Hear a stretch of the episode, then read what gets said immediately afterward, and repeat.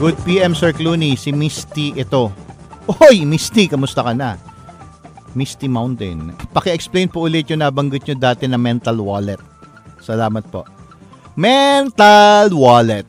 Misty, ang ibig sabihin ng mental wallet ganito.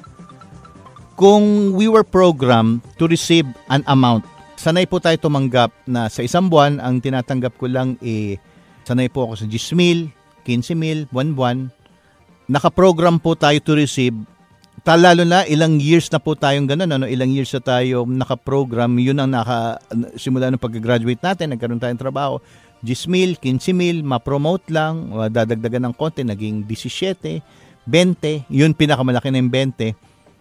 Ang pagpasok po ng income na 100,000 a month, 200,000 a month, 500,000 a month, 1 million a month or more, ire-reject mo yan. Ire-reject mo yan ng atin pong mental wallet. Parang imposible yan. Kahit ipakita ko sa'yo, may kumikita ng ganyan kalaki.